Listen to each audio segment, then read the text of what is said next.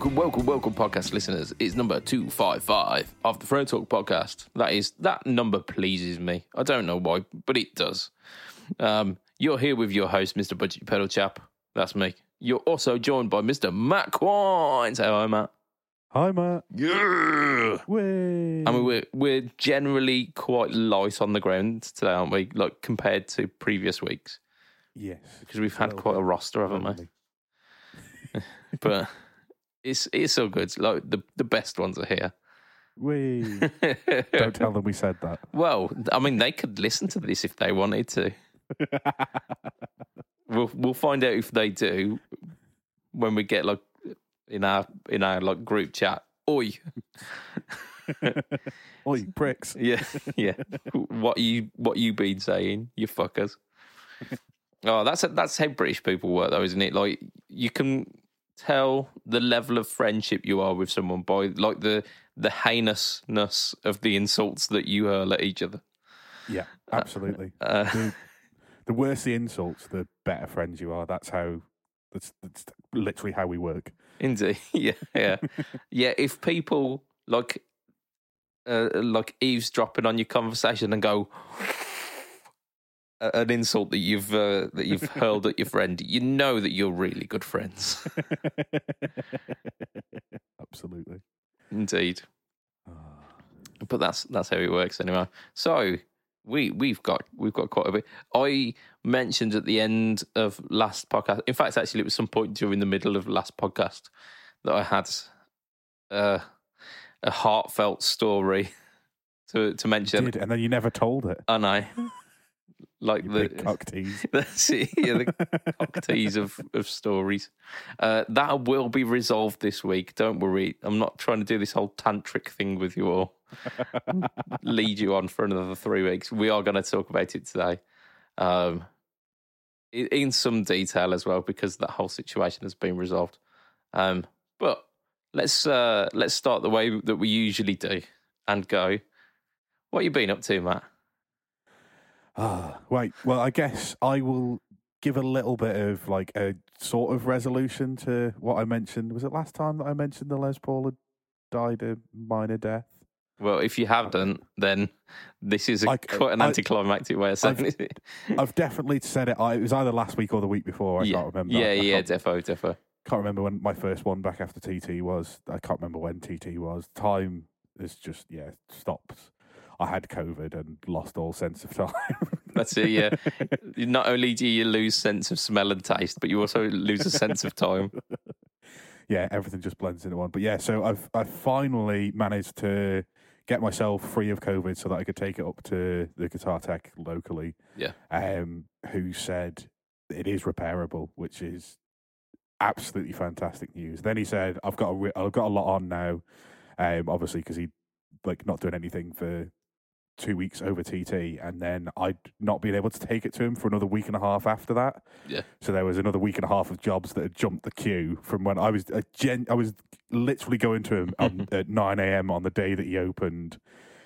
Then I tested positive on the Saturday before that, so So that's kind of bumped you back in the queue. Oh, yeah, bu- bumped me way back in the queue. But yeah, so I took it up to him, and he's like, "Yeah, it's not quite sitting flush." So there's the he thinks there might be a couple of like wood fibers like have splintered off, but not completely. So he's going to try and clear out the the thing so that it'll sit absolutely flush, and then um, glue it down. And yeah, he said it's it's it's a long enough kind of break that yeah, it should um, hold. it, it should hold. And the the lucky thing is it's fully through on the as you're looking from the like if you're playing the guitar as you're looking from the top, it's fully through on that side. But if you flip the guitar over, it hasn't actually completely severed on the bottom half. So there's there's it's not like it it's there's a long split, but it doesn't go from one side to the other. It just goes along and then goes flat down the headstock for a little bit. So it's not completely off because I thought just the, the the paint on the front was the only thing like stopping the whole headstock from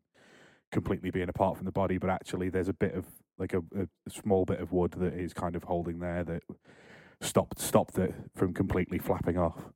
Okay, so it's it's almost kind of held in place, ready to be glued. Yeah, yeah, which is kind of handy. What he'll do is you just said he'll he'll slide something really thin in with with with the glue on, pour Yeah. the glue in, slide that in, and then just clamp it down and wipe off any excess. Yeah. But yeah, it is repairable, which is fantastic news. I mean, I can stop looking at guitars to buy because, like, I was basically, obviously, I have got insurance, so Yeah. I was like, right, okay, I know roughly the value of uh, 1990. I think it's a 1993 Les Paul Studio. Yeah. Which is all they'd give me the value for. They wouldn't give me the value for like the fact that it's got, you know, custom pickups and a custom wiring harness and locking tuners and Yeah, because all that stuff's not broken. hundreds yeah, of yeah hundreds of hours of work done to it by the the guitar geek. yeah um, like the yeah. bespoke bespoke work that's done on it is kind of by the wayside, isn't it? And I'm glad that I'm glad that it is repairable because now that is Yeah, it's not no longer a loss, is it? Yeah, and that's the thing. So, like, basically, my option was to either try and pick up another 90 studio and just kind of live with it as a studio, or whether I just, you know, picked up something else for about 1200 quid, which seems to be roughly what they're going for. Yeah. Um, and yeah, I'd been searching around to see if I could find or what I might replace it with, because I think as much as there's a lot on the market out there, I don't think I could live without a Gibson at this point Yeah, for just because obviously with the the band that does the blues rock and the the, the rock and roll, I just I I'd need something at least Les Pauly, and I've never like uh, I, don't- I like as much as Epiphone do great guitars, they're a bit sticky.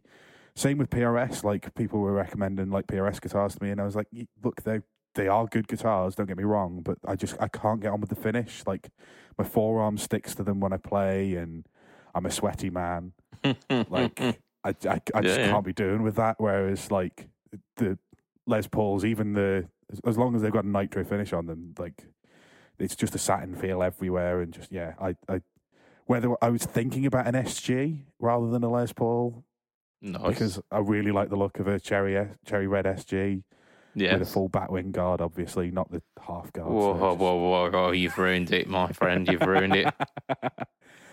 yeah, but we, I mean, I'd consider half guard if it was the right guitar, but yeah, but yeah, um, I don't need to look at that now. Which also means, unfortunately, because I spent like two and a half weeks not knowing, I spent two and a half weeks looking at guitars, which means Facebook and Twitter and my emails are just flooded with adverts for guitars. Oh, yeah, yeah. everything is tracking everything you do. So I get like ten times more emails from Gak and Andertons and Guitar Guitar and Gear for Music than than I've done, and like They're like all of them are advertising to me on Facebook now, whereas I very rarely saw guitar adverts before that. Whereas now everything I see is just whether it's like Kickstarters for guitar picks and hmm, stuff. Hmm, like, hmm. why do you need a Kickstarter for a fucking plectrum? But there are Kickstarters for plectrum. Is it that weird magnetic plectrum that it's just like it's apparently got like a way of doing effects using the plectrum? No, that- no. not this is this. This is a different. The one I keep getting is it's like a thick one, but it has a like the contour of your thumb on it. On one side and flat on the other because apparently that's the best way to have the grip for the plectrum Okay. Mm. and it's they've got a so they've got a quote unquote thin medium and thick but the thickness of the grippy bit is the same always and it's only like the top Only the end. five mil that changes That's fucking ridiculous. Just- and i'm like what is this nonsense but i get like i see that kickstarter advert three times a day Yeah. Yeah, I, yeah. yeah, I must admit, like, I, I don't get much, uh, like, much guitar stuff anymore because I haven't like searched for searched for guitars. But it, you can see it every time you you search for anything particular. Like, because recently I've searched for um for some D and D stuff. Like, I bought a D and D starter pack, and now every so often on Facebook, it's oh, like this this dice companies going out of business and they're selling their dices off at like eighty percent uh, reduction. I'm like, that's a fucking scam. Surely that's a scam. But I'm being still being served this one. And then the other day, uh, it's it's got to be about three or four times now. There's a company that are selling uh, like certain dice, die dice made out of cheese. And I like that's cheese dice yeah, like delicious, but what the fuck? Uh, and uh, yeah, Impractical. yeah, really, really. I mean, you get peckish during a game, and then you go, "Oh, you've got to roll a d20." I no longer have a d20, unfortunately. The best, best I can offer you is this d4, and I'll roll that a couple of fucking times. yeah. Um, Oh. So, yes, that's uh, that's Yeah, the the creepiness of the internet at the moment, isn't it? It is. And the problem is, it's got me going down the rabbit hole so much that I'm like, well, if I sold this and I sold this and I sold this, I could buy. So, like, uh, obviously, like I say, I, I decided that I was going to get a Gibson, but like, at the same time, the Nick Don- Nick Johnston Schecters keep coming up as well. Oh, they're very Um, good. and I just like yeah, I ended up I was I, basically uh, I think it was Sunday, and like we were just I was flicking through YouTube on the TV, Yeah. um, and like just flicking through, and it ended up being a shootout of it was a an Anderton shootout of five Fender Strat style guitars, all at nine hundred quid. And rather than saying these all sound vintage or these all sound modern or these have the vintage or modern features, it was just like these are all roughly nine hundred pounds. Here is sound samples. Here's us playing them rhythm, playing them lead. Here's what we think, and it was Pete Honore, is he? Honor, yeah, No, and yeah.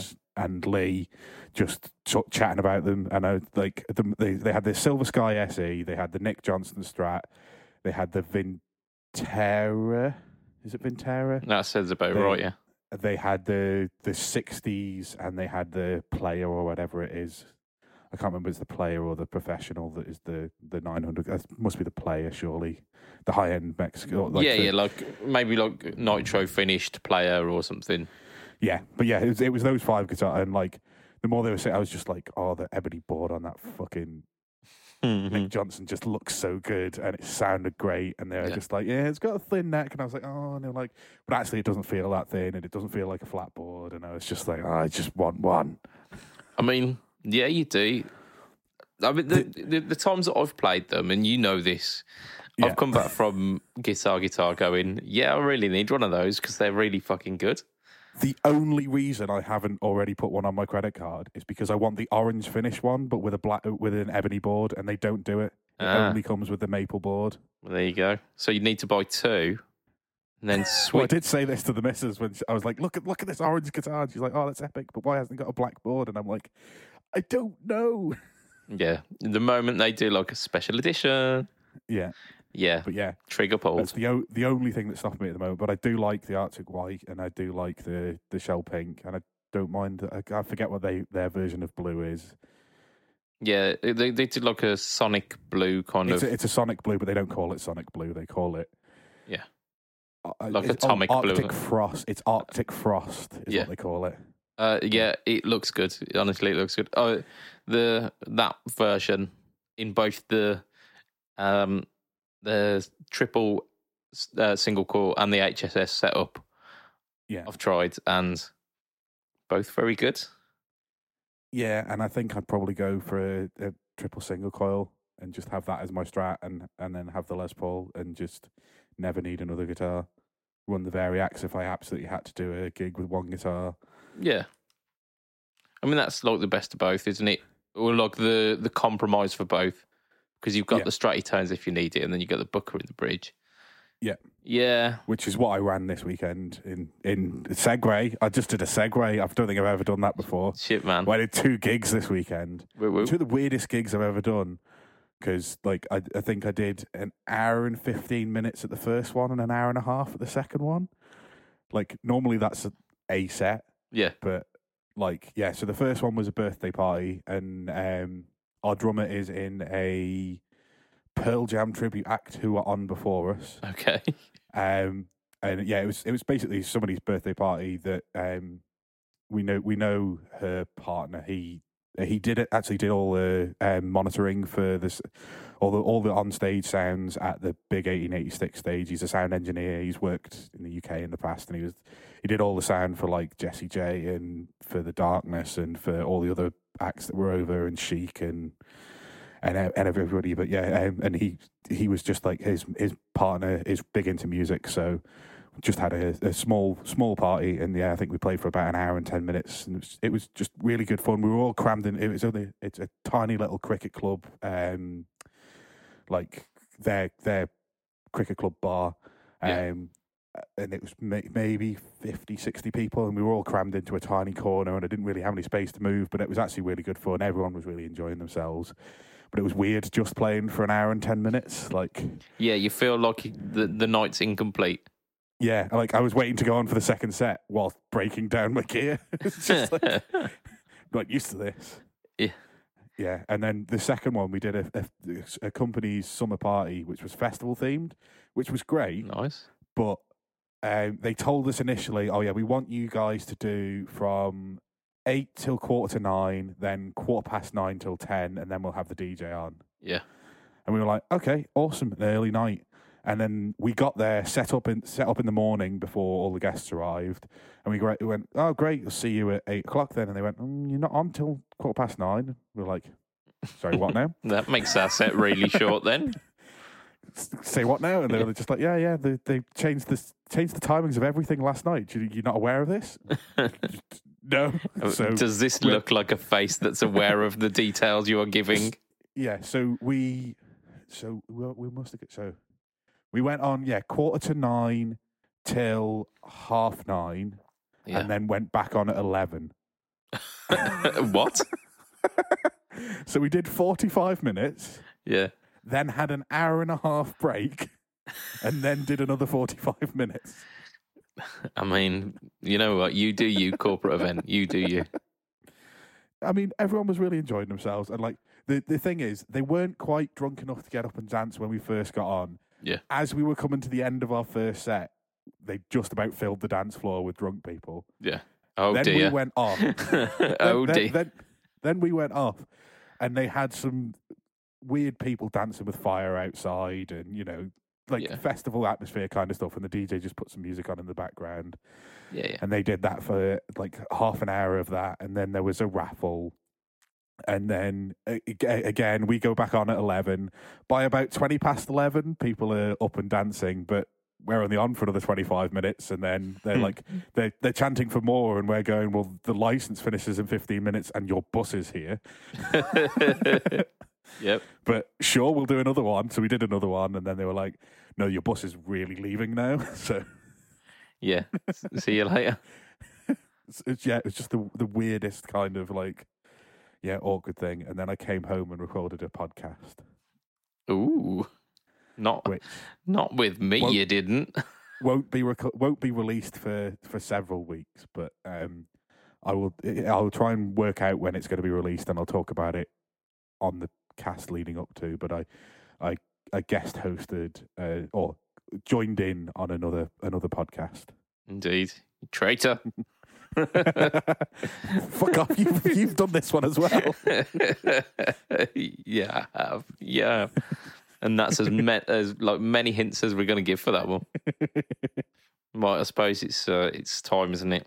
It's time It that is, it's- it's time that Tell I'm, us about your your how did you calamity or whatever you described it as. yeah. So I went to I went to rehearsal. It must have been about two weeks ago now.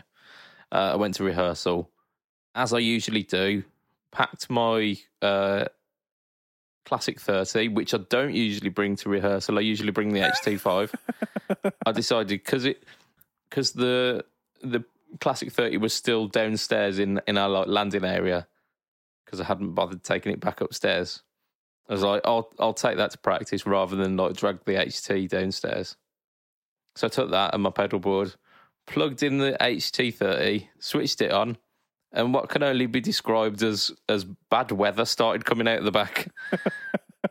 it it sounded like thunder and looked like lightning. Can I ask also why were you videoing the back of your amp whilst you turned it on? Oh, I'd, I'd already switched it on by that point, and it had, Oh, had you? yeah. It so done a weird noise, and you. No, I'd, I'd already seen the fact that there were purple flashes coming from, from the back, so I thought, well, I've got to film this, haven't I? Like, it's already fucked. So, like, how much more fucked can it get? Let's try it again. Yeah. And like, if I switched it on and it was fine, then yay. But no, no, no, yay. Um, you had you had purple lightning going between two two two tubes. Yes, yes, I did. Uh, but yes, I decided to film it just so that could show everyone. Um, I mean, you got to do content. The Content made like it don't usually come as spontaneous as that, but content's content, isn't it? Um, Yes. It might actually feature in a, in a video that I'm doing soon with Pedalboards Doom as well. So I don't know. Look out for that. You'll get to actually see the see the footage. But yeah, so my my amp decided to get fucked, um, and it left me ampless for the um, for the remainder of the the rehearsal.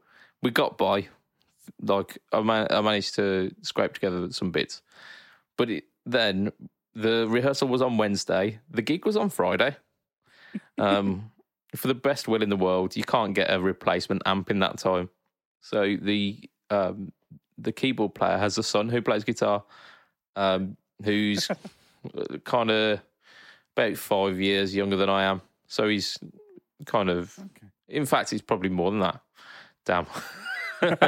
yeah, he's, he's probably younger than Ollie actually. So shit. But yeah, like So, I, I, so he's 15 years younger than you. yeah, I, I, I know the guy. We, like we're sounds. I've I've met him before. We've we've had conversations. We've geeked out about gear, um, and he's got a, a Boss Katana just kicking about his parents' house, like a katana. I think it's one of the Katana hundreds. Okay. Uh, so the keyboard player says, "Yeah, yeah, you can borrow this. My son won't mind." Uh, so I got to play that during the gig, uh, and like awesome the fact that I had a replacement amp. Yay, replacement amp. um, Boss Katana. It weren't as bad as it could have been. Like I understand why people use them for gigs. I really do. Like the the sound is it's it's not bad. It's not it's not as good as the PV, but it's not bad. And it's like it's passable and the amp is probably an extra quarter bigger, like longer, but it's lighter as well. It's lighter than the PV. So I understand that. I understand why people buy them.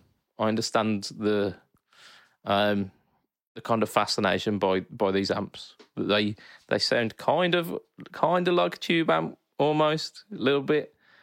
Um but you get a lot less of the hassle. I mean there was no lightning coming out the back of that one at all. so that's a big big bonus.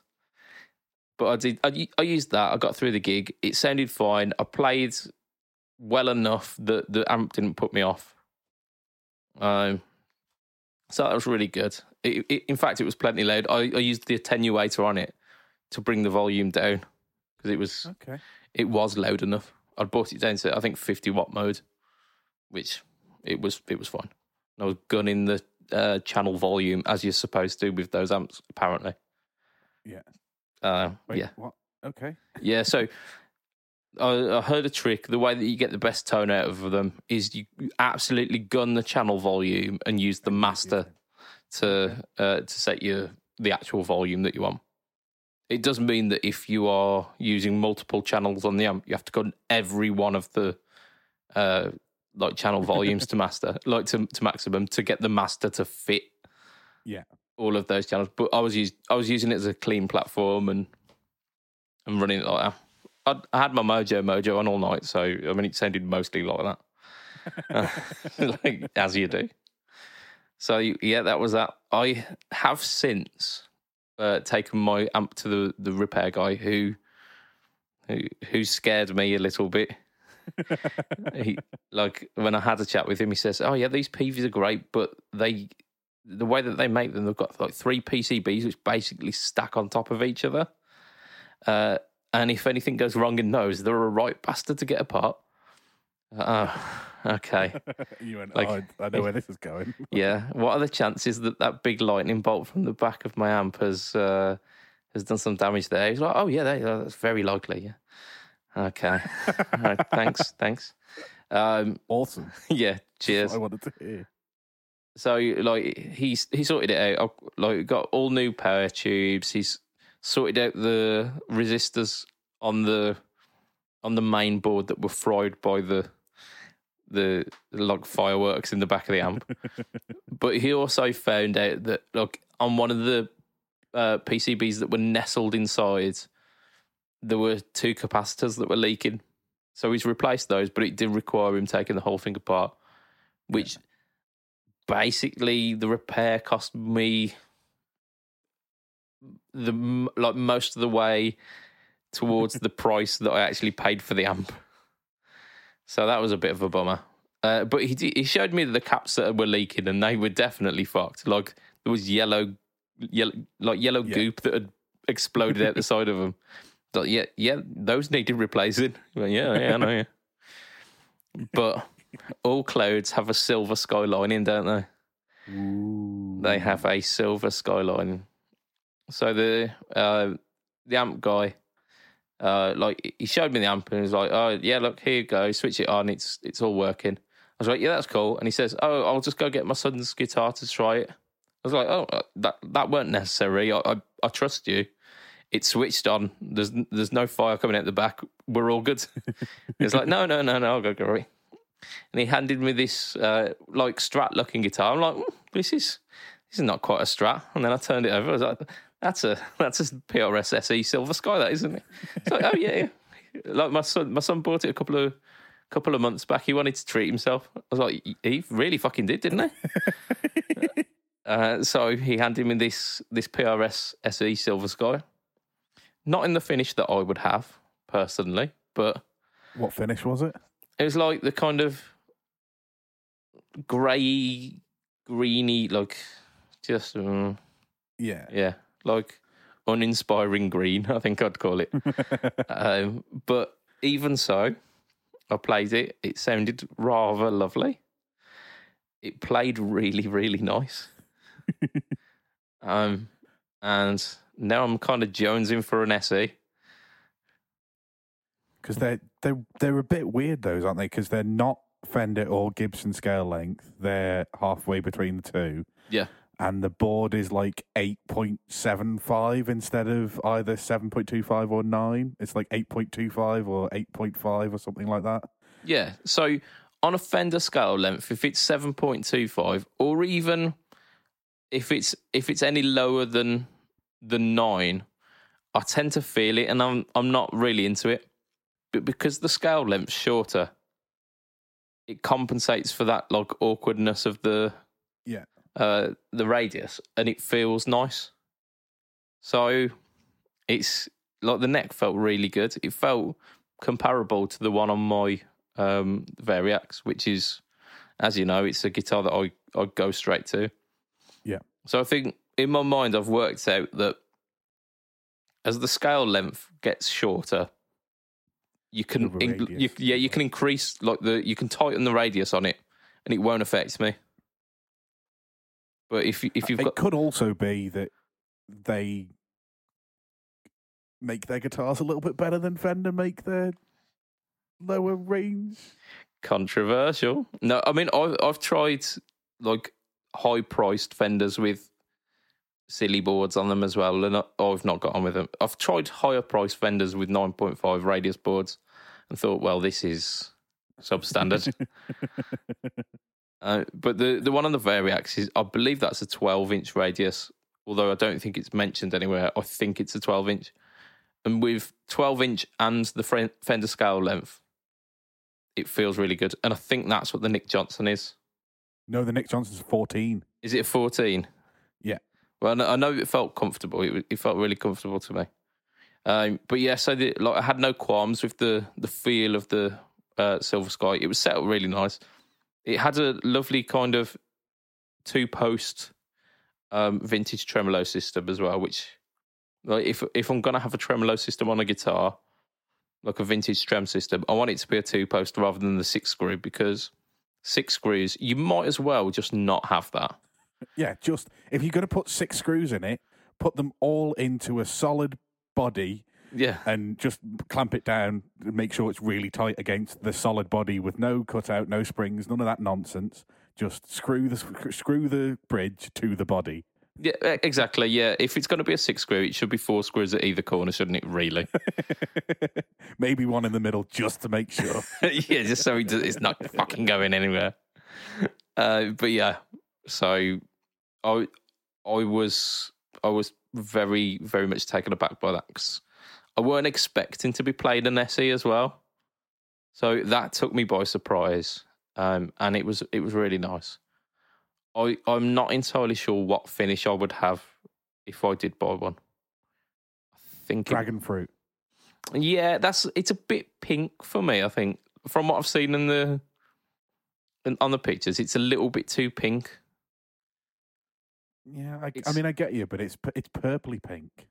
It's not pinky pink. It's not like baby pink. No, I mean if it was baby pink, I, th- I think I'd get I'd get along with that a bit more. I think if you're gonna go pink, go pink. If you're gonna go red, go red. Don't give me something that's kind of Like- Pinky red. yeah, that's too shy to go either way. I think Okay. I don't know. Th- There was like a cream one, like like a whitey, like Olympic white kind of finish. Um, if I'm remembering rightly, am I just dreaming this? No, I, I, I, let me look at the the the range. What's what's the finish that you think you would go for? I think I yeah, I think I'd go. I don't know what because they've got that like disappointing green. They've got dragon fruit. Haven't they got a black and a white one? Right, Are those the other ones? Cream, Yeah. green. Oh, they've now got a. Oh no, that's the full one. I I've, mean- I've searched SE and they've given me a pink, uh, like a shell pink one, and I was like, oh, they've got a shell pink one now. No, that's two and a half grand. That's not an SE. Somebody's just listed that wrong. I mean, if that's what needs to happen.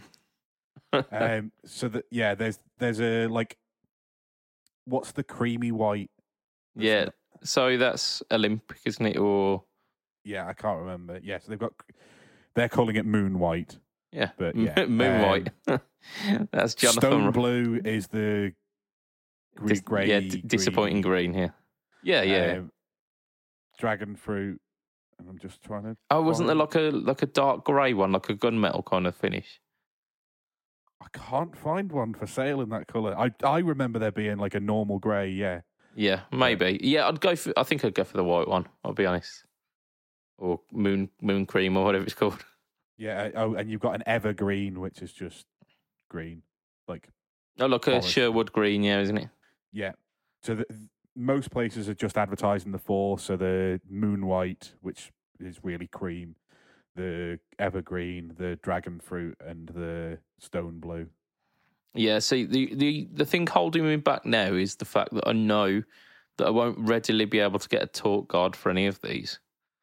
And if I'm getting the cream one, it's definitely, definitely getting a talk guard. So, Yeah, I mean the only one I wouldn't put a talk guard on is the dragon fruit. yeah, oh, yeah, yeah, the rest of them, I think, I think they would get a talk guard, and that's also part of the reason that I haven't got the Nick, Nick Johnston as well because I think if if I go for one, the if if I go, I'll probably go for the white one, Yeah. which means I want a black guard on it, but you can't get because because it's only two things, and obviously it's not Fender, it's Schecter. I won't be able to get a guard for it easy. Yeah, you'd have to get one custom cut, wouldn't you? Yeah, Yeah, but which if I you, have done in the past. yeah, I mean, if I'm spending 900 quid on the SE, I can spend an extra like 30 quid on getting a guard cut yeah. for it. Yeah. Yeah, why not? Go on, chuck that in. Chuck that over the price. Cool. But so yeah, th- yeah. So that's where I'm at. That's where I'm at. I'm kind of dilemma with um, thinking about what I could get rid of off this rack to fund an SE. Just, but the, Yeah, the issue is, I'd probably be getting rid of loads of Strat type guitars to get a Strat type guitar. Yeah, but how often do you take those other Strat guitars off the rack because you've got your Variax? Yeah, I mean to be fair, like the majority of that rack doesn't get any action, so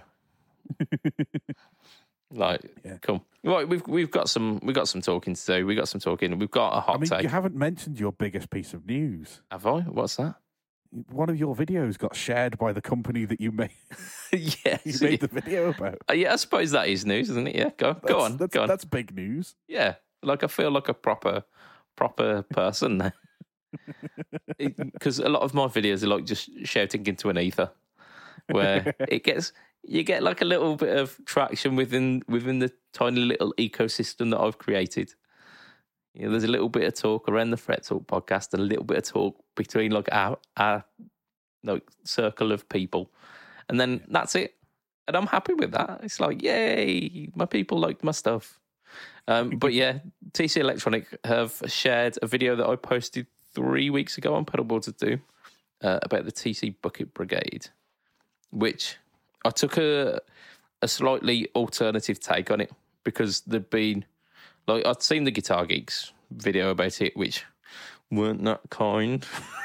um, yeah, there were some unkind words said on that one, but there was like there was that one. Then there was another video on my newsfeed, and then there was another one and another one from all of these like big, like bigger YouTube Yeah.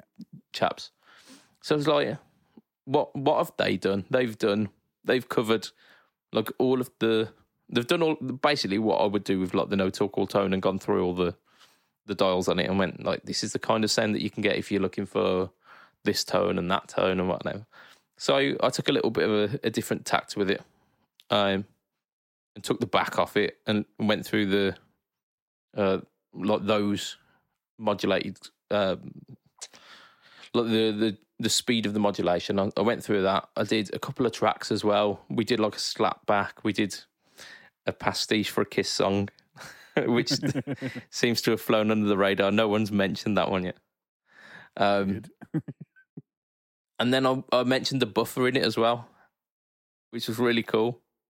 Uh, so it was like an alternative take on the um, on the Bucket Brigade, and I still s- absolutely stand by my statement in that that video that it's sixty quid. It's basically a carbon copy bright. Every time I've played it, I've come away from it like I've played it for longer than I should have. Yeah. I'm uh, like I'll plug it in and go. I've got 15 minutes. I'll go do a demo, and then 30 minutes later, and I haven't even pressed record. Yeah. Like, well, shit. so I, I stand by the fact that it's it's an absolutely awesome pedal, and if you're after a no bells and whistles uh, delay pedal that just does it good, yeah, I'm happy with that. And but yeah, TC picked it up and have shared it on theirs, so that's like completely humbled me. Oh, I got a comment on one of my videos this week as well from uh, from uh, one of our long-time listeners and early podcast uh, host as well, Moog, Mr. Moog Gravit, uh, who happens to do video-y stuff for a job. Um, and he, he complimented the the composition of my shots on one of the No Talk Alternate verses. And that again, like, made my ego swell to massive proportions. Like if this guy who does it for a living is saying, "Oh, that's a wicked shot," absolutely right on. So, like, that's like massive big dick energy for my YouTube stuff as of late. So I'm happy with that. Thanks. Um, moving on from massive, massive dick energy to a hot take. First of all, we'll we'll let jo- uh, Josh have his big dick energy moment as well, because his um, poll from last week, which was oh, I f- fucking forgot how I worded it. Go on, I'll I'll get it up on the old on the old. was Here we go. Right, so something, about gear with Mojo, wasn't it? yeah, rare gear rare. does not necessarily mean good gear and therefore shouldn't demand a higher price. We had a few issues with the the statement itself saying it was not, like both the the terms in the statement could be true, but this is how it ended up. So we've got 18% saying rare gear has mojo and mojo costs bank. And then 81% agreeing with Josh saying, hell nah, I ain't paying top dollar for rare gear. So Josh wins the hot take. He gets to take the crown for this week. But He this, yeah, Congratulations, Josh. indeed. The next one is a hot take, not um, submitted by myself or yourself, Matt, but unwittingly plucked from the Pedal Boards of Doom group. So we'll see if Mister Joe F- Flez what? F- Fless Fless oh um, yeah Joe Fless a man called Joe Fless Flay. Flay. Flay mignon. indeed. And that's f- fillet isn't it? Let's let's just call him Joey Steak So is is the is the hot take? How do you pronounce his name? yeah. The hot take is I think it's Flares, not Flay. Maybe that there we go. No, so Joe Joe Flares or Joe Joey Filet Mignon, Joey Steaks says good plugins sound just as good as, if not better, than a lot of tube amp slash pedal setups these days. So I think this is worded very well to be able to defend. so let's dissect the wording a little bit here. So good plugins sound just as good, if not better. So there's the qualifier. It's not saying that they sound better. They sound just as good, if not better.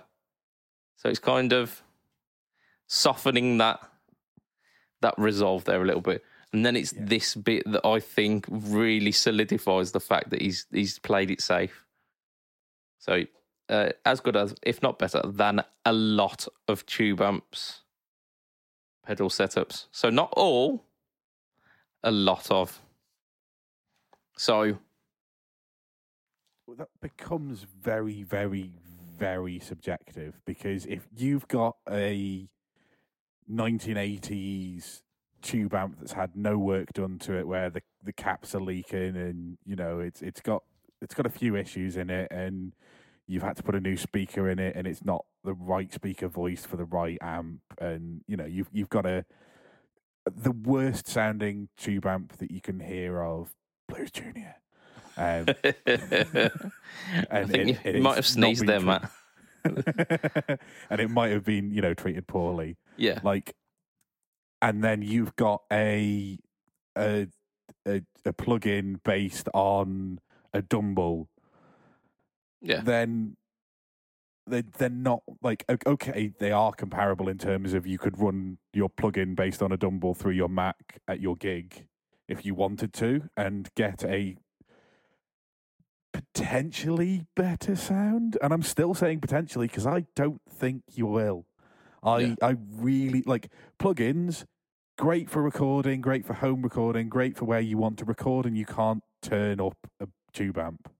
Yeah. Absolutely. But there is no way on earth I am taking a MacBook to a pub where pissed people are going to throw carling around. I mean, yes, true, true. So I think the the devil's in the detail a little bit here is the fact that he's he's saying a good plugin. So we're not looking at the kind of the free stuff. We're talking like the Helix native upwards kind of stuff, like the Universal Audio, all of that kind of like the really really good plugins. Sounds just as good as, and this is like a lot of tube amps. So we're talking, we're skimming the stuff off the top. So we're skimming off the top of the Dumbles.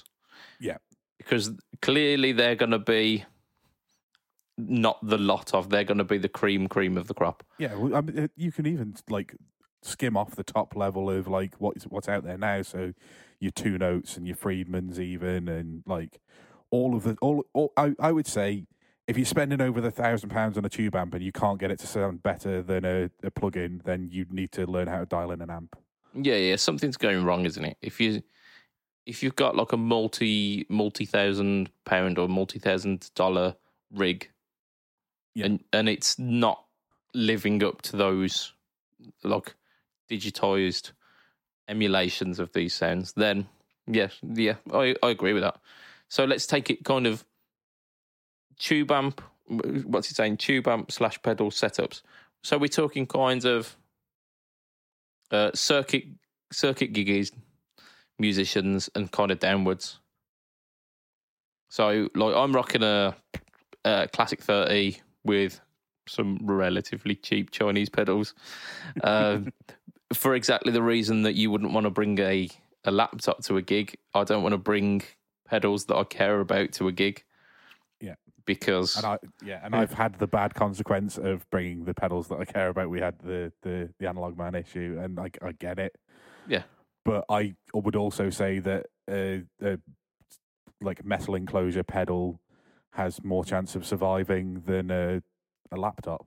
Oh, absolutely. Uh, but where are you putting the laptop? I wouldn't have the laptop anywhere near the Oh floor. no, you put it as far away from the back at, at the back of the stage at waist height minimum. yeah, yeah. And then you'd have something like one of those air step controllers set up, wouldn't you? Yeah. Yeah. So, I mean, that's that's plausible. Um, having that as the kind of the brain of your operation. And uh, the, the other thing is, he said sounds better, not is better to use, because that's the other th- that's the other kind of key thing here. Is it's all well and good when your when your plugins are working perfectly, but when you're when you bring a computer and it decides to update halfway through a gig, as I we all know, both Macs and and PCs at Yeah, some yeah. point will just randomly say we're going to do an update in 15 minutes, and if you're in, in the middle of a set and you're not even looking at your thing and you're just controlling it with your foot switch, and then it just goes doo doo doo doo. yes, yeah, yeah. The the kind of fuck you, I'm updating. You've told me, you've told me no enough times. I am just doing it now. Yeah. Fuck the consequences.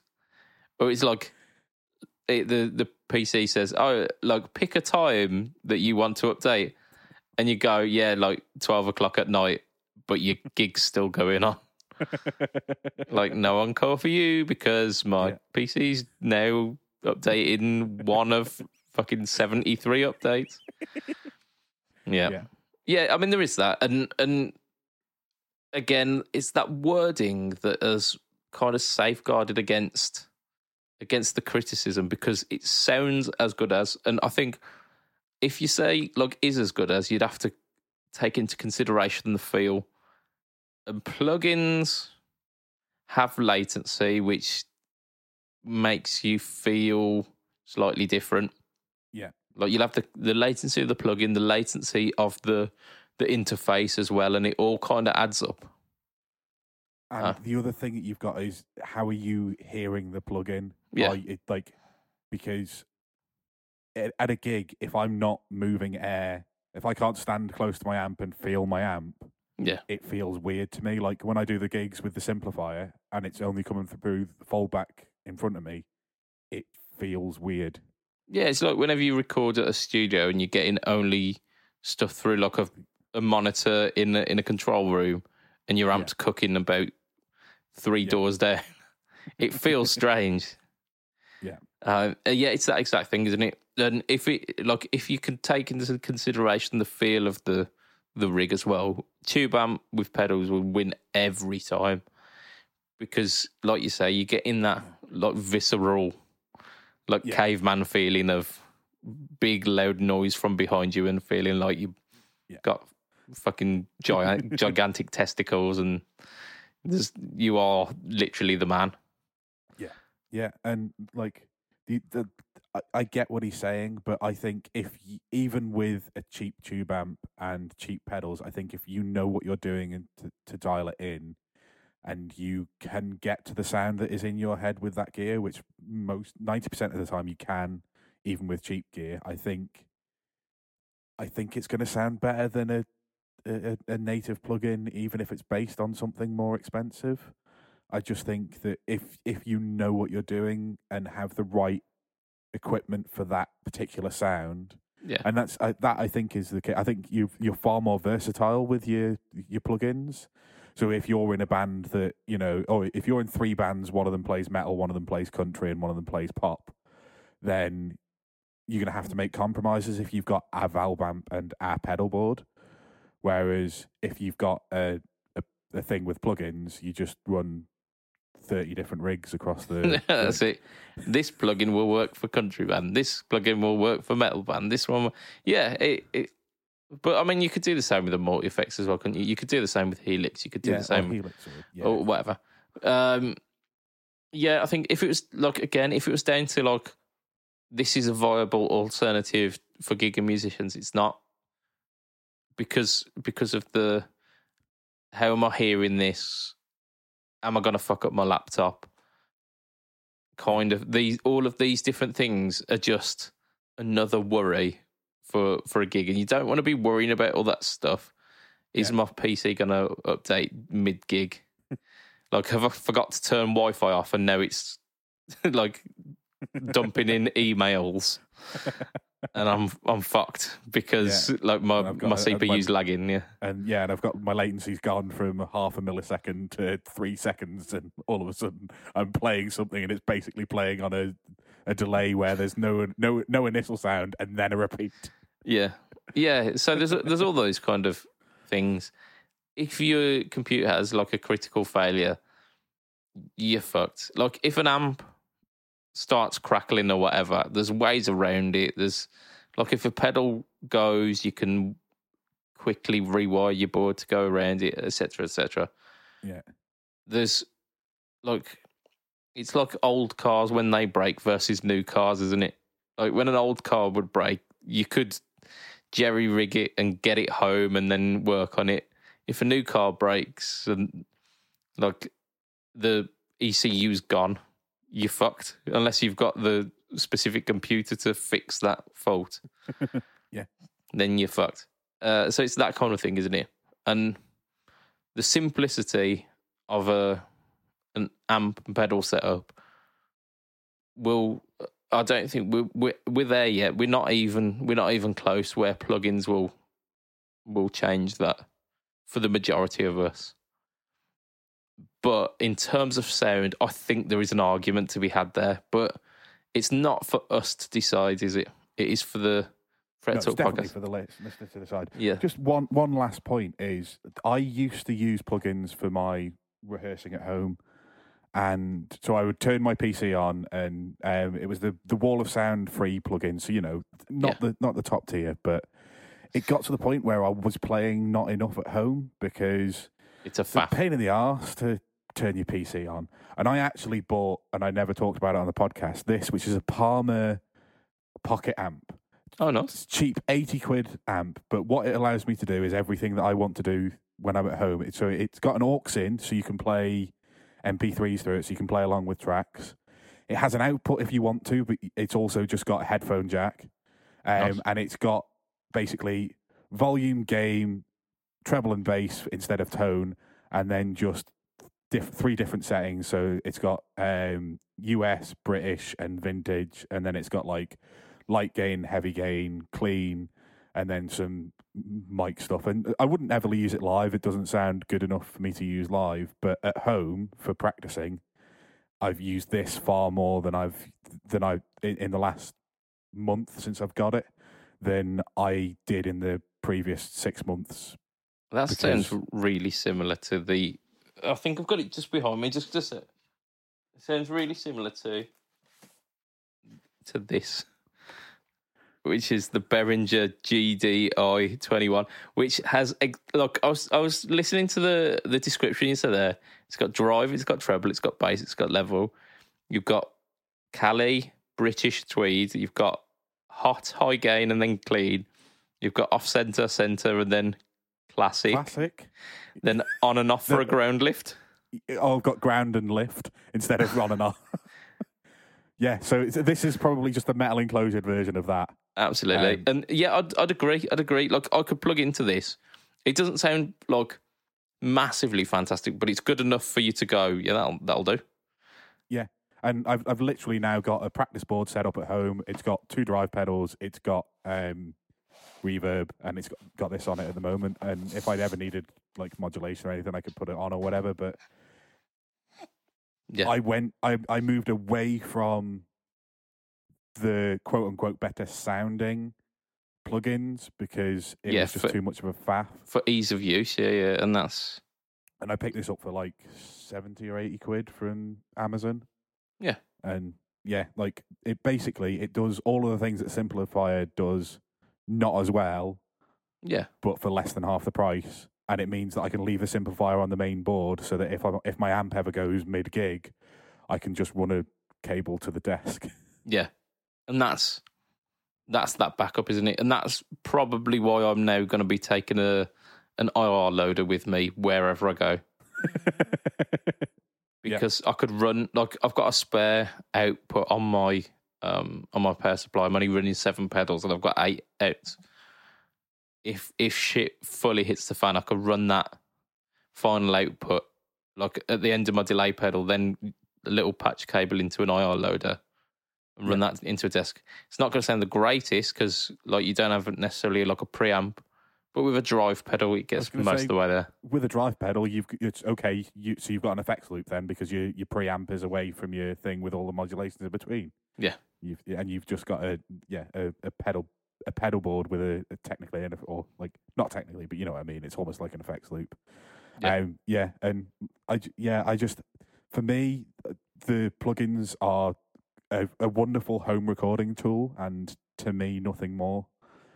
Yeah, yeah, it's it's it's wonderful if you've got time to sit down and and faff about with it. That that faffing is quite exciting, and like finding these little tones and then like recording with with a plugin, but then altering the the parameters of that plugin in real time when like listening back on a recording. That's that's quite cool, and like tweaking in your sounds to to absolutely fit the mix. I get it. I get it. I do understand it. Um, but again, this is down to the, the podcast listeners. Do you think that the let, let's get the wording correctly here? The good plugins sound just as good as, if not better than, tube amps slash pedal setups these days. If you agree with that statement, there will be a vaguely positive um, choice in a poll. And if you disagree with that one, there'll probably be one maybe slagging Lee off at some point. I don't know. Saying the blue box is shit or something. I don't know. We'll see how this goes. I mean, if you put the blue box's shit against anything, it's going to win. 100%. Yeah, one hundred and ten percent. Even, That's not even even if I possible. had to get if I, if I have to send it to every group chat that I'm in just to get them to vote for that particular option. Yeah, I think we might have to do it this week. I don't know. I don't know. Uh, but there we go. Uh, we are we're pretty much at an hour. However, however, we have got some news. We've got some news that we have to. We we just have to because it's quite it's quite newsy news, and we are we, we're journalists here. We're definitely journalists. So Yeah. new news. Um, MXR. There was a leak this week of a new MXR product. So previously, about a year or two ago, they paired up with uh, Paul Cochrane to do the MXR Timmy. So like a mini pedal version of the Timmy. That sold pretty well. That's that's been quite popular. Now they are doing a uh, a pair up with Amazon, uh, not Amazon. and, I mean, it could be the same people who make those pedals. Who knows? Uh, with Analog Man, Analog Mike, to do what they are calling the Duke of Tone, which I'm gonna give away no prizes for what this is. Uh, what this is pointing at here. So it looks very much like it's pointing at the uh, the V4 version of the the Prince of Tone. So it's got the um, the switch on the front with the overdrive, boost, distortion switch. Uh, so like three different clipping options, I assume, like LED clipping maybe, no clipping diodes for the boost, and then maybe something harsh like silicon uh, silicon diodes. Who knows? Like people, let let me know if you know any more on that. I, I'm not sure. So it's volume gain tone, or sorry, volume drive tone. I think is how they um how they Yes, label them. volume, drive, tone, and then OD, boost, and dist. Yeah, yeah. So I mean, like your standard um, Prince of Tone stuff. Obviously, like the Prince of Tone and the King of Tone are much, much more expensive, and you have to wait three years to get them. Whereas these are going to be a production model, so we all gravy. However, one hundred and forty nine dollars for this. What are we saying, Mister Matt Corn? Well, I'm also reading that that's that's a, a discounted price as well, and the actual MSRP is over two hundred dollars. well, fuck that right in the ear. Yeah. that can get to fuck. But my initial my initial thought is 150 dollars. We all know U.S. products. By the time they get here, they just change the dollar sign for a pound sign, and we just have to fucking bite the bullet. Yeah. but it's it's a little like bear in mind it's a mini pedal, so you're going to stand on it and it's going to fall over, even if it's fully on your board, and that's always mildly irritating. Yeah. it's a it's it's a it's a production run drive pedal. Are we really paying that kind of price for production run drive pedals in 2022? Like, I know there's some out there. Is anybody buying them? Yeah. So I think the concerns that we've got is that it's like it's no bells and whistles. There's no fancy like effects loop or like MIDI or anything like that with it, which would bump the price up. There's no it's not like it's hand wired or point to point or anything like that. So there's no reason why that's pushing the price up. With the boutique guys who are doing like the their little runs of pedals, that's all being done by one person. So you're talking labour costs, you're talking R and D costs, and all of that is soaked up by that. This is essentially like all of the R and D for this is analog man, like Yeah. analog man have done Their, that. their last 20 years of output. Yeah, and even then, this is based on the Blues Breaker pedal, which weren't even theirs. yeah. So, like you're all not of paying for that. yeah, all of that's already done. I get it. Like components are getting more expensive, but if boutique manufacturers are putting their pedals out for like 150 quid, why is it that this is now going out for 150? Like if it was like say 110, you'd be a lot less sour about that, wouldn't you? Yeah, and like even then for a mini like I I don't get like if it's in, in a mini pedal enclosure, Yeah. I think it has to be something that you want to try because I think especially for a drive pedal or a boost pedal that you're going to be using regularly you you don't uh, or not many people have a drive pedal always on on their board if they're using a board okay, I know, I know you do with your Mojo Mojo, but like I, if I, I, I tend to set my amp how I want my clean sound Yeah, and add drive pedals to it, yeah, and yeah. I might add seven drive pedals, but I might add one drive pedal, but I will, I will change the. None of my drive pedals stay on, so Yeah. I get that the odd person might, but like, yeah. You're going to be Are- are switching them on and off, are you? are you paying 150 quid for a pedal you're going to leave on all of the time? Like, uh, unless it's unless it's going to sound perfect for you, I don't think you are. I think you. I think if you're buying this, most people are buying it as either a drive sound or a lead sound. Yeah, I mean, a, an overdrive or a distortion or a boost. Yeah, and and if and if you're doing that and you're going to stand on it, it's going to wobble because it's a, you know, the width of two fingers rather than a palm, and it's just they're always wobbly. That's the first thing. And so if I'd want it to be under hundred quid, if if if I'm buying a mini pedal, I don't think I'd spend like I know you've got like the Xotic EP booster and and and that, and I don't think I'd buy those because I it, I just yeah I it, they're they're not for me just for the size of them yeah, regardless of how they sound. But this is a like a, a copy of a Prince of Tone. I, I mean, I, I picked this up recently, um, and this is basically a, a Prince of Tone copy. I mean, you can you can very much tell this will be appearing on the uh, the No Talk All Tone within the next maybe month or so. I'm not mentioning what it is because I want it to be a bit of a surprise, but you you could agree that that is very much King yes, of Tone you flavor. can tell exactly what that wants to be. Like yeah, yeah, it's so much so the that layout is the, the same. there's going to be a cease and desist before before long. Um, but this is very much based on that, isn't it? It's very much based on that. Yeah. These, I think, cost about forty quid new, and that's that's in a full size enclosure as well. Those sounds really Yeah. good. and and yeah, like the the thing is, you're like, if you want a Chinese copy of a Prince of Tone, you can pick one up. And I know these are MXR, so they're made, they're quote unquote made in the states, but I bet you they're all Chinese parts that are thrown together by a machine. Oh yeah, I don't I don't even think MXR are claiming that their stuff's made in the US. I think their their stuff is just like made in China. I think it's only EHX that assemble them in the US and then go, yeah, it's US Yeah. made.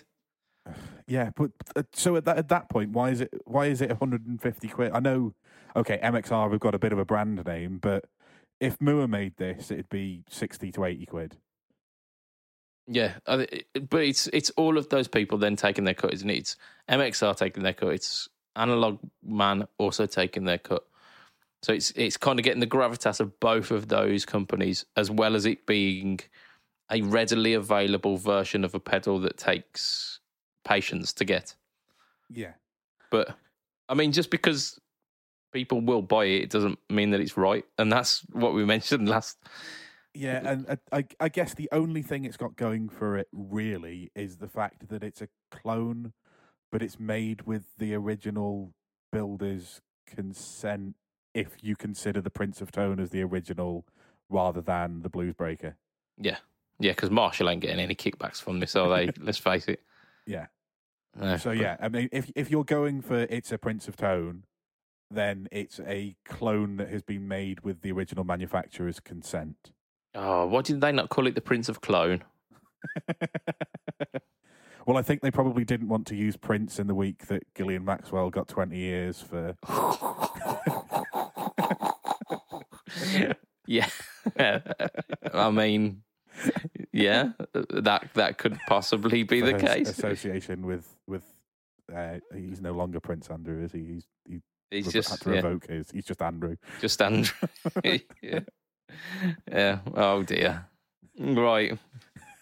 We've got a final bit of news as well, haven't we, Matt? None of like this. This bit won't lead lead us into kind of legal trouble with the the monarchs.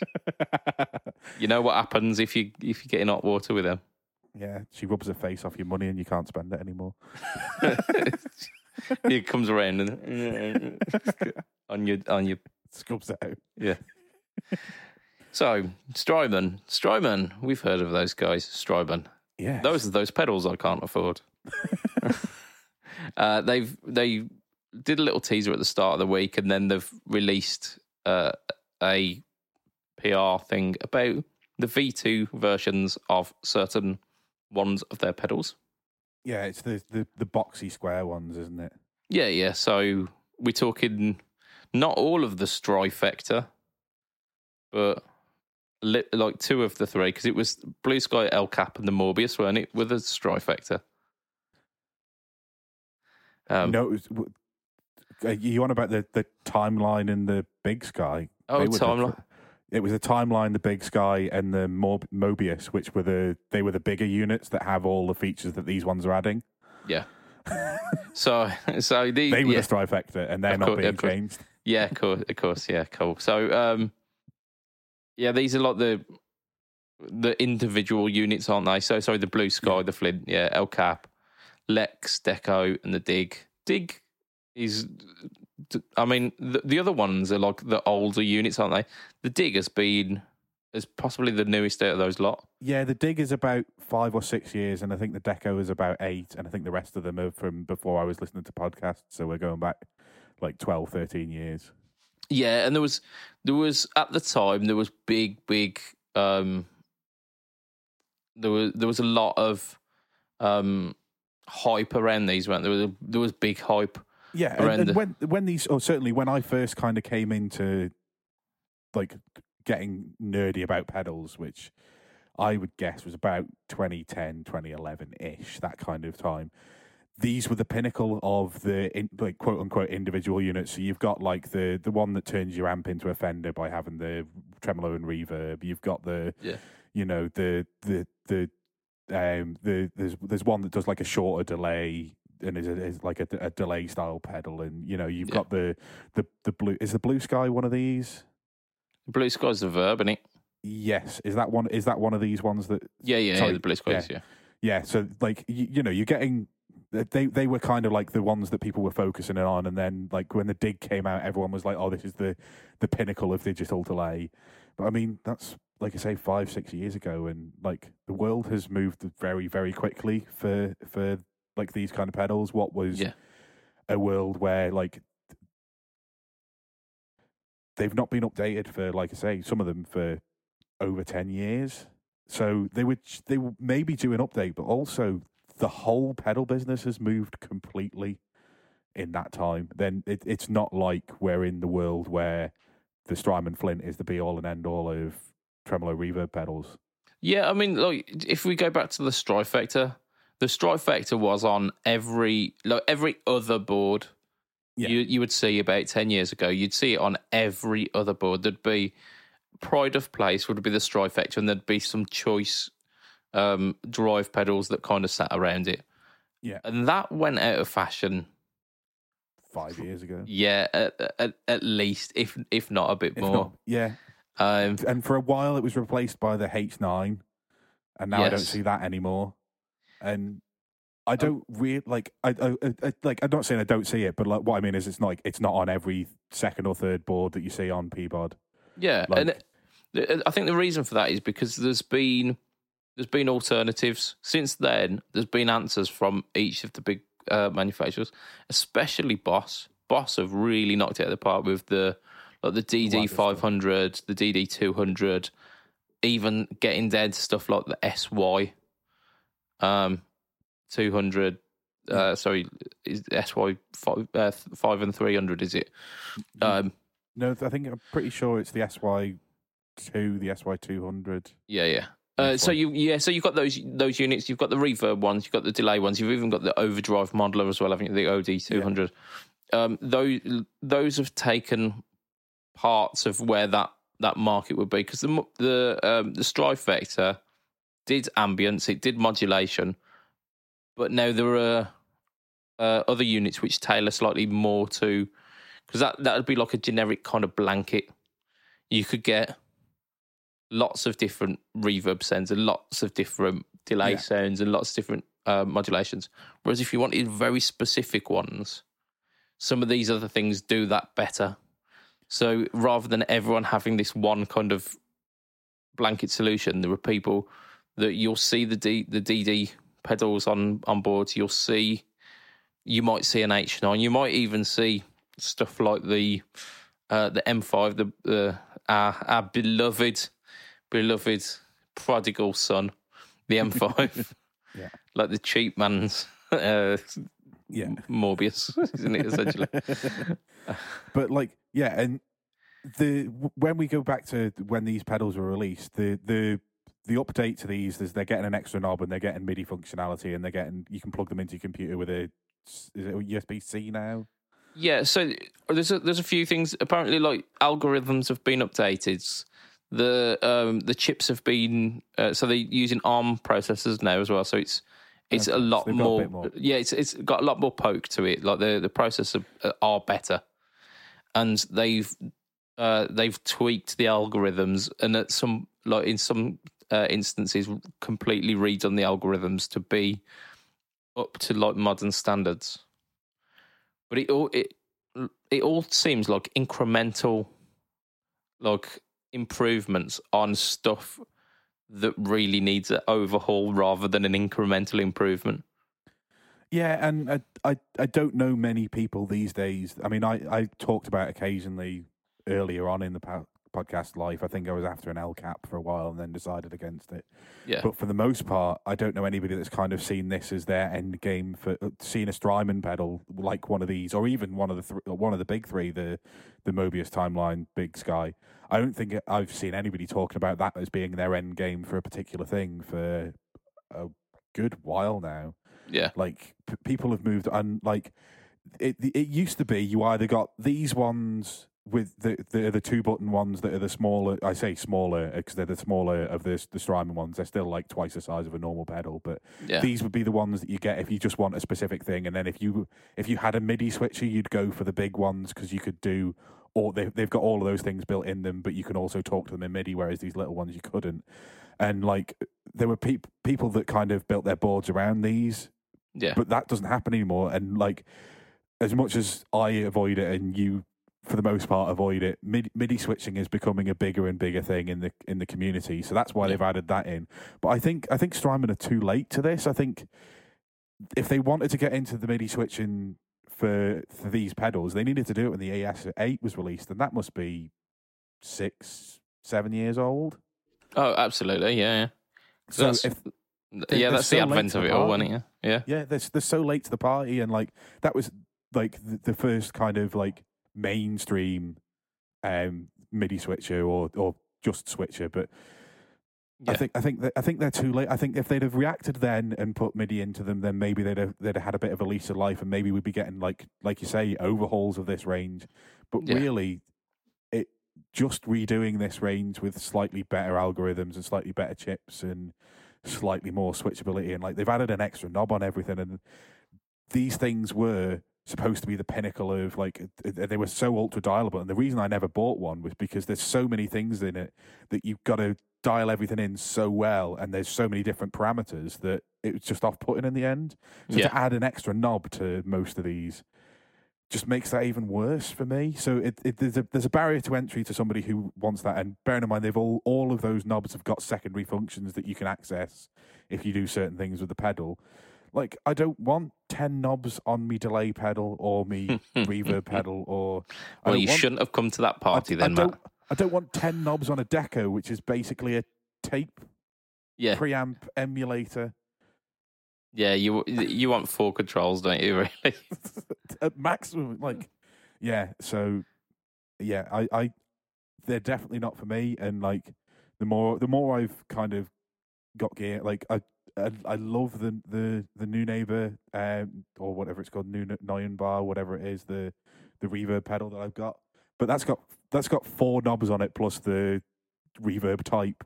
Yeah. And I I tend to find myself going back to my HOF Mini for eighty percent of my reverb sounds Yeah, cause, and, yeah, because and just using simple. the new neighbor for like any of the ambient sounds that I need. Yeah. because it's easier on the fly for me to t- up or down the the the one knob on my HOF Mini than it is for me to to figure out what the fuck's in- going on. in my my new neighbor. Yeah, yeah, like, Yeah, yeah. It's one of those it, where you you don't you're not really going to be adjusting that on the fly. If anything with more than three knobs, you're not really going to be touching at a gig.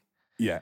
Um, you need to have it set as the the sound, and it needs to be your sound. And if you're in a cover band, Yeah. okay, adding adding MIDI to these makes these possibly viable. But also, you're if you're in a cover band, you've probably bought something to do the job that is MIDI controlled already, yeah, or that has a, an easy way to switch through patches that doesn't need a MIDI controller, like a Line Six M5. yeah. I mean, you've got the Line Six M5 that you can control through MIDI. If you wanted something that is, uh, like say for example, the Big Sky that does big old fancy reverbs with presets, you could buy something like the uh, the Templo by Xander Effects, which has got MIDI. It's got switchable presets. It's also got MIDI presets as well. Yeah. and they're coming in at about two hundred quid, whereas these are like three. What is it? Three three four 350? nine to three six eight or something Yeah. like that. It's like 350 to 370 ish, which Yeah. It's a hell of a lot of money for a digital delay and a digital reverb and a reverb and tremolo pedal and yeah, Yeah, there's alternatives out there that that make these kind of obsolete, isn't there? Like there's there's big boy alternatives like the Boss stuff. There's home homebrew, uh, let's say homebrew, but like more boutique homebrew stuff, like like Yeah. the Wampler stuff, like the Wampler Metaverse that was released this week, which we haven't mentioned. Fuck, completely forgot about that. Uh, but like stuff like that, and like the Xander stuff, which will be cheaper even still. Yeah. and like arguably more switchable and more options as well. So yeah, where where are you going with this, Strymon? Come on, where are you going? yeah. I mean, I'm try- I'm trying to think of the last like proper new things Strymon did, and It's the think it- Iridium, innit? yeah, but again, Like if you if you're not were- talking drive, because they did the sunset and the um the, the the red and the yellow one. I can't remember what they're fucking called. Uh, but you had those the kind of digital drive pedals, and then you had the um the Iridium. Before that, it was the Dig. I'm pretty sure. yeah, and like I say, that's six seven years ago, but yeah. oh, oh, in fact, it weren't. It was the Volante, wasn't it? And then the Night Sky. oh yeah, I forgot about the Volante. Yeah, they're I- slightly I- I- bigger. I also never saw anybody use one of those. I think um, Mikey on Pedalboards Doom did the did the Night Sky. Uh, I'm I think he might have also had a Volante, but I'm not sure. I'm sure Yeah. we know someone who's got a Volante. Might be Will actually. I think Will had one. Yes, no, he did because when we rebuilt this board, it was underneath because he had a switcher. Yeah. I remember that now. Yeah, but like, I don't. I, yeah, I think I think Strymon might be a little bit falling behind the times, and Yeah, out of touch. yeah, a little bit out of touch with the way that things have moved on. Yeah, but we'll we'll see. We'll like this was literally released maybe yesterday, so we've not really seen what the um what the communities are saying yet. I've I've seen a few people going, "Oh, like new stuff from Strymon," but it takes a few days for that that news to sink in and people to actually form opinions of it, doesn't it? Yeah.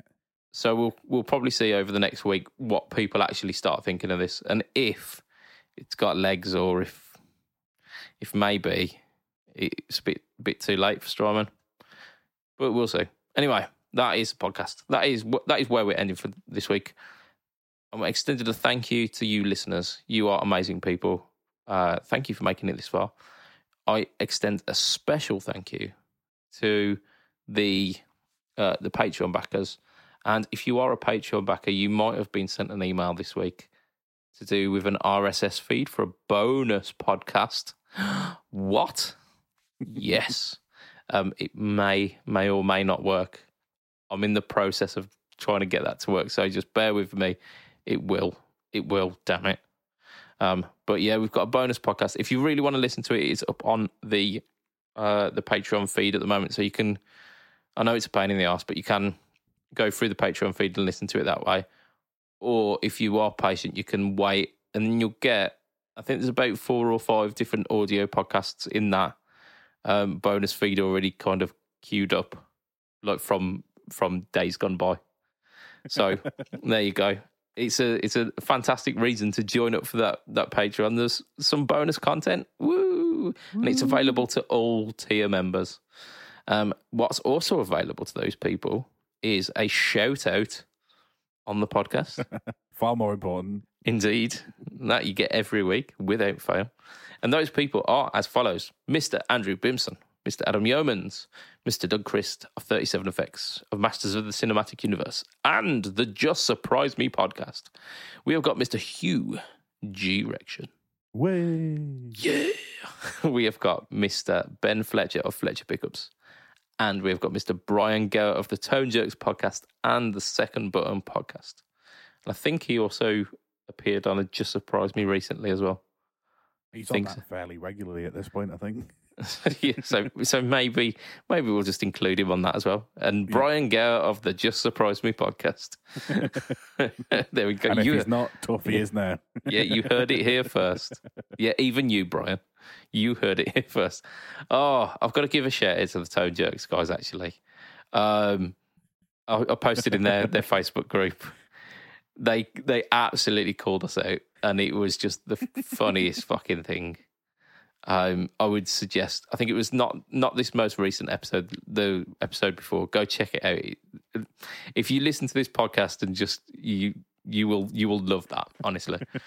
um, so massive shout out to those guys. Um, if you want to find me online, I am Budget Pedal Chap. Instagram, Facebook, and YouTube. YouTube, of course, is the home to the No Talk All Tone series and the No Talk All Tone Versus series. This week, what have I done?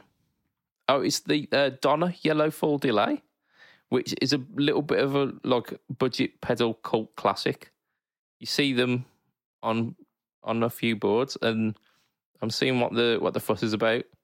I owned one about four years ago, and was like, yeah, it's okay, but I've, I've got one back, and yeah, I'm I, I get it, I really do. So so check check that out. Quite a, quite a short video as well, actually. I think about four minutes because it's a delay pedal with three knobs. So how much can you really do about that? Uh, but it sounds sounds wicked. Check it out. Um, Matt, where can we find you? Uh, heel underscore Matt Q on Twitter and to Instagram. I nearly, I nearly forgot then. it's, it's it's difficult, isn't it? It's difficult. I mean, it's a it's a late one tonight, so It we is. we can be excused. But that that'll be a lot for this week. So from myself, Mr. Budget Pedal Chap, from Mr. Matt Quine, say bye, Matt. Bye, Matt. It will be a tatty bye, and good night for this week. Ta-ra,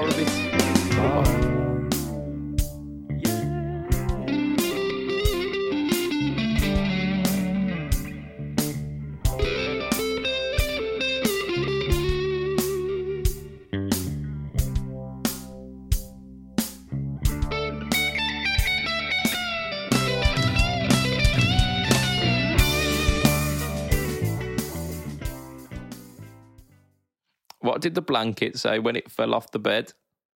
I don't know. What did the blanket say when it fell off the bed? Oh shit! yeah, that's much more. that's much more eleven o'clock at night friendly. it is, isn't it? Whoa, yeah, that's it.